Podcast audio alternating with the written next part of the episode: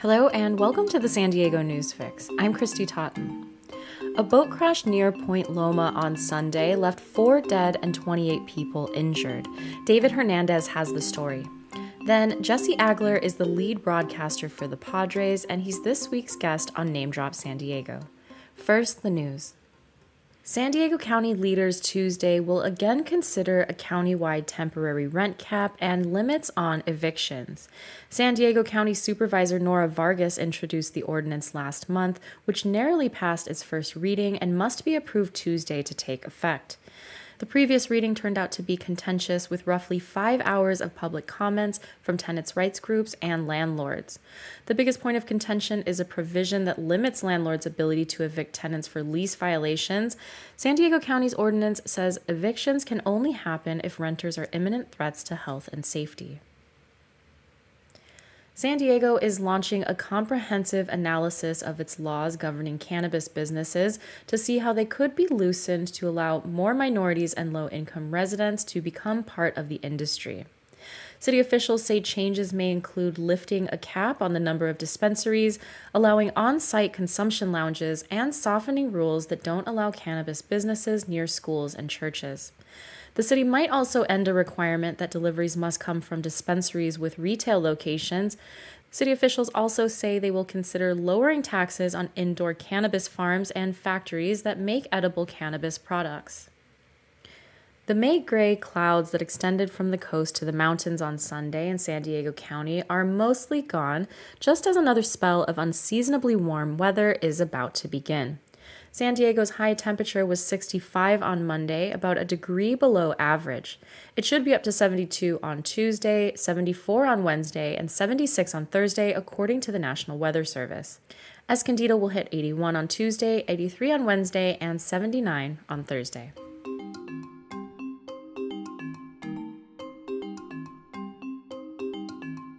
Four people were killed and more than two dozen were injured Sunday when an overloaded boat crashed into a reef and broke apart near Point Loma.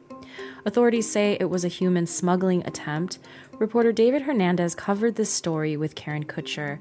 And just a quick note the official casualty count has changed from this morning when I talked to David.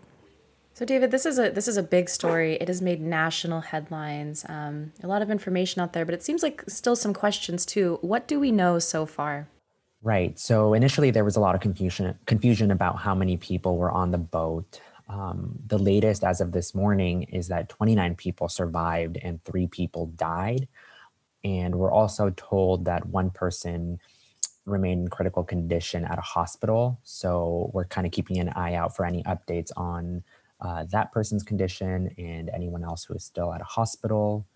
Um, and we're still trying to get a lot more clarity on, on, on many different things, um, including the nationality of the people who were on board, their, their ages, their genders, um, uh, where they may be now. Again, some of them are still in the hospital.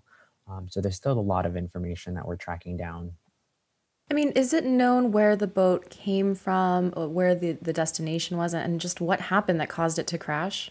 Border Patrol officials do believe this was a human smuggling attempt based on the fact that there were a lot of people on this boat. And while it wasn't um, a typical fishing boat that human smugglers usually use, um, just the nature of this incident, including again the large amount of people on this group, on this boat, sorry, um, leads them to believe it was a human smuggling attempt. And in terms of what happened exactly, um, what we know is that uh, San Diego lifeguards and other agencies got reports of a boat. Um, at that time, they were told one person on board um, that was veering toward the coastline, toward the shoreline, rather, and that it seemed like it was in trouble, in caught in a rip current. And it turns out that the boat ended up uh, drifting and crashing into a reef and once that happened, it just tore apart. Um, and that's when a bunch of uh, people on the boat essentially had to fend for themselves or try to fend for themselves. And some of them made it to the shoreline, others were caught in the rip current, and uh, lifeguards had to rescue them. What do we know about the bystanders who jumped in, um, you know, to help with rescue efforts? So, uh, learning a lot more about kind of that side of things today and trying to track down people with stories about that. But what we do know is that this actually unfolded um, in front of many people who were at the tide pools near the Cabrillo National Monument. And, uh, you know, just a typical Sunday out there, and this incident unfolded in front of their eyes. Um, some of them from uh, both what I've been seeing online and also been told personally is that some of the bystanders jumped in the ocean and swam out to people, pulled them to the shoreline. Uh, others were directing rescuers and trying to point into the ocean to, to, to flag people that they could see who needed help. Um, maritime smuggling is not uncommon here. Uh, you wrote in your story that just last week, Border Patrol counted its 157th maritime smuggling incident. Your story also said that agents detained um, more people in 2020, by you know 92% more people in 2020 compared to fiscal 2019. Why is this on the rise? Right. So one thing that uh, Border Patrol officials point to is the fact that uh, smugglers look for any uh, vulnerabilities, as they put it, in terms of ways to smuggle people across the border or drugs for that matter. And in recent years, during the Trump administration, we heard and in some cases, to some degree, saw um, you know efforts to tighten the border on land, whether that means you know re, uh, sorry, whether that be the border wall um, or other efforts to essentially back up what existing sorry i'm like really struggling with that one. Let me back up. So in recent years during the trump administration we saw a lot of talk about the border wall and tightening uh, border infrastructure along the us mexico border. So what border patrol officials say is that human smugglers and drug smugglers are turning to the pacific ocean um, as a way to kind of circumvent that. Do you think that this um, crash will bring about any policy changes for immigration or otherwise? That's a great question, and um, I think might be too early to say. Um, that's this incident is definitely part of national conversations now, um, and even you know local uh, politicians have addressed kind of the need to address the underlying needs or to address policies that would um, overhaul the United States uh, immigration policies. But in terms of what actual actions may be taken, I think um, it may be a little too early to say. And so, what follow up stories are you um, working on now? Yeah, so I'm actually um, trying to contact a few people who were there who witnessed the incident and kind of get a better sense of what that all entailed. Uh, because our story yesterday focused a lot about uh, what we knew from authorities, and it focused on law on the uh, rescue efforts once they were on scene. But what is clear now is that before that, this thing had already unfolded before essentially people's eyes who were there at the tide pool. So I'm trying to track down more information from witnesses. And we also have another reporter working on a story about um, just taking a better look at why drug smugglers or human smugglers may be turning to the Pacific Ocean. So, some more numbers on that front as well.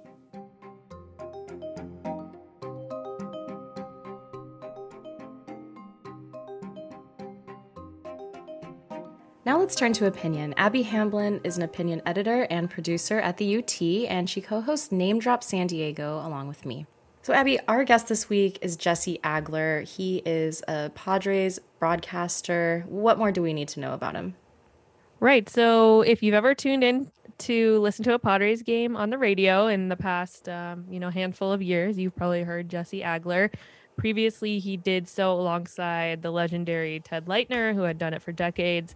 Uh, he uh, Jesse joined the Padres organization in 2014 and then this last year, he became the lead broadcaster as Ted Leitner retired. And now he calls the games alongside Tony Gwynn Jr. And he's just, um, he loves baseball. He grew up loving it, grew up obsessing over it. And uh, he has a pretty, um, he has a lot of experience coming into joining the Padres organization. But yeah, now he, uh, you tune in any of these nights, you're going to hear him and, um, or afternoon games, I guess.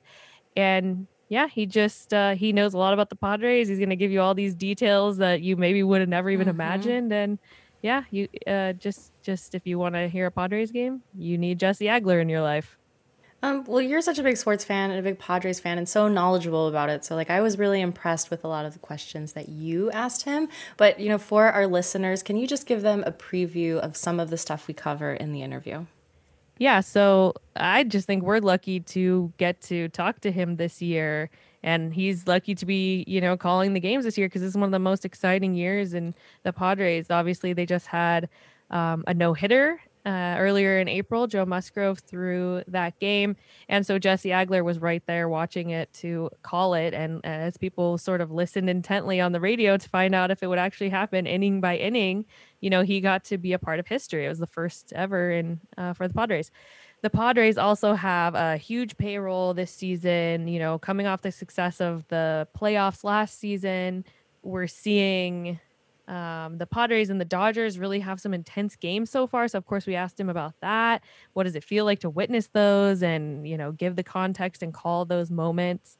And then we just kind of overall asked him how he got into doing this. I, I don't think it's an easy job by any means. Like I definitely couldn't sit up there and recall all those facts and you know get make the game sound fun and interesting. I would definitely run out of things to say and run out of you know ways to describe things so it's not an easy job and he gives some insight into how he does it so uh, definitely have to if, if you're a padres fan or just curious about how this job even works uh, you'll have to tune in yeah, he's such a professional talker. He has like one of those sort of classic radio voices. And yeah, like you said, his story, you know, how he got to be where he is is super interesting. I mean, he's been preparing for this job since he was a kid in some pretty inventive ways. And so we talked to him just a little bit about his life story and about his path uh, to where he is. Let's go ahead and end on this clip.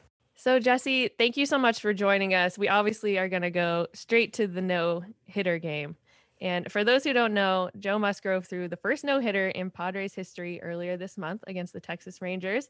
At what point in the game did you start to feel like, okay, this uh, could really, really happen?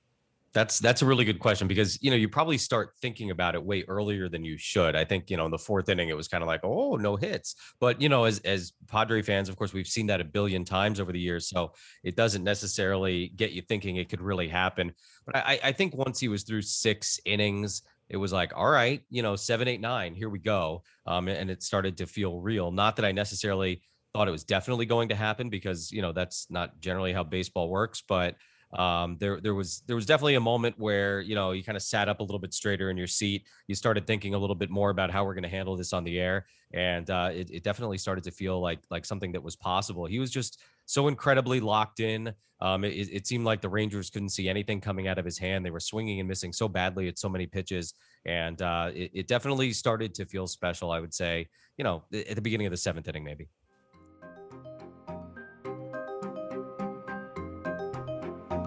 You can find these stories online at san diego union tribune.com. I'm Kristy Totten, host of the San Diego Newsfix. Thanks for listening.